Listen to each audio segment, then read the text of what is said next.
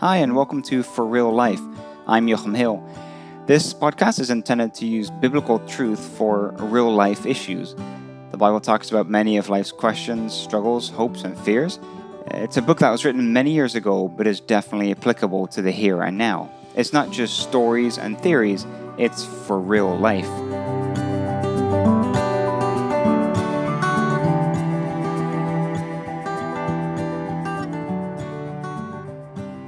Have you ever heard of this saying, he's done really well for himself?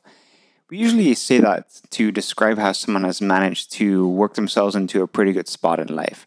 Usually successful, rich, uh, those kind of things. When we say that, though, we assume that the reason we are where we are in life is because of our own doing. After all, I have done well for myself. But that leaves God out of the picture as if he's not involved in our lives at all. Now, I think it's actually the opposite. It wasn't really you who got you to where you are, it was God. Now, we can see this if we look at the life of Joseph. So, many of you would know um, the story of the life of Joseph in the Bible. Uh, he had 11 brothers, big family. Uh, Joseph was his father's favorite son. Uh, the, the Bible is quite clear about that, that his, his father Jacob loved him more than any of his brothers.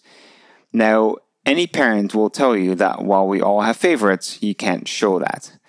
I'm just kidding, of course. I would never admit to having a favorite son. Now, it wasn't right, uh, but Joseph's father didn't hide it very well either. And Joseph's brothers start to get jealous uh, and actually really hate him more and more for that. Now, it gets so bad that they end up selling their own brother as a slave and lying to their family about what happened to Joseph. Now, my brother and I weren't always the best of friends, and sure, I did things to him that weren't very nice, uh, but this is pretty extreme. But it shows how much anger and hate uh, these brothers had towards Joseph. And Joseph was a slave for 13 years. For 13 years, he was a slave in Egypt. And then finally, things changed in his life. He started to uh, explain the meaning of people's dreams. And that's what he became known for. Of course, he wasn't able to do that himself, but God basically got him to understand these dreams. And that eventually brought him before Pharaoh, who's uh, the king of Egypt. Pharaoh had some dreams, uh, a couple of dreams, and he was very disturbed by them. And Joseph was able to explain these dreams for him. He was able to give him the meaning of these dreams.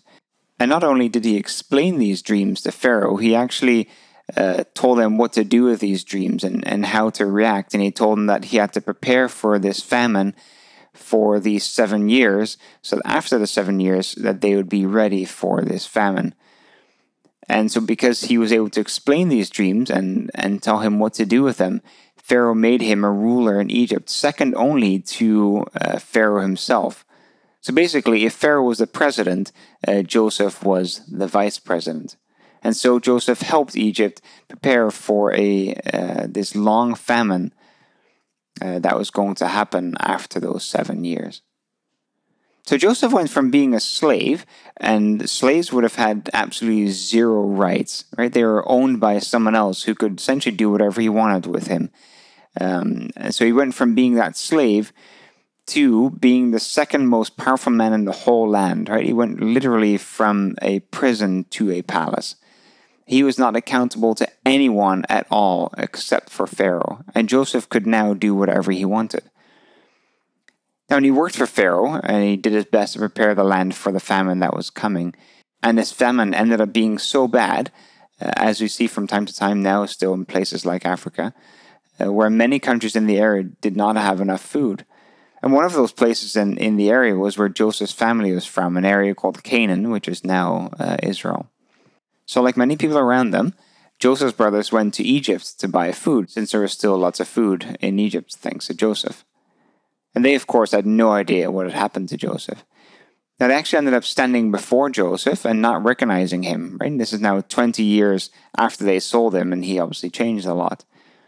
And so they asked him if they can buy food. And after some back and forth and, and Joseph testing them a bit to see if they had changed, Joseph makes himself known to him. Right? Can you imagine that? Can you imagine Uh, what a shock that must have been. Like their brother that they sold as a slave, all of a sudden, he's standing there in front of him as the, the second most powerful man in the land. Imagine all the things Joseph could say and do to his brothers at this point, right? But what he says here says a lot about God, actually, and not necessarily about Joseph. It shows to us how God operates, how he works in our lives. So in Genesis 45 and verse 5, it says, Now don't be grieved or angry with yourself because you sold me here, for God sent me before you to preserve life. So, in other words, uh, God sent me here to save your family. And then in verse 8 of the same chapter, Now therefore it was not you who sent me here, but God. So Joseph was a slave for 13 years, and then essentially a ruler for the rest of his life that we know of, at least. And none of that was his doing. Right? It was all because God brought him there. And it works the same in your life and in my life. Maybe right now you're wondering why you have to be stuck inside your house the whole time. Maybe uh, you don't even like your house. Maybe you're wondering why your husband is such a tool. Uh, perhaps you're frustrated about the fact that you've lost your job, or, or at least maybe some of your income. But what you have to remember is that God brought you where you are right now. And it's for a good reason. Right? God sent me here to save your life, is what uh, Joseph said. So you are where you are because that's where God wants you to be. Look at this verse in Romans 8, verse 28. And we know that God causes all things to work together for good to those who love God, to those who are called according to his purpose. And so, whether you're doing really well or perhaps you're going through some trying times, look at Joseph. And he was a slave and a, a very powerful man. Maybe you need to learn some lessons in what may seem like a more frustrating time in your life. Or maybe you're going through these trials to help someone else out. And these trials that you're going through might actually be helping someone else. And the hard thing is that you might not even ever uh, see or realize that it's having an impact on someone else. Or perhaps you're doing really well right now and, and you're able to help and reach out to other people who are in need. And so, whatever it is, remember that God put you there because He loves you. So, trust in God's plan for you and for the others that God loves. And how you respond to it, that is your choice.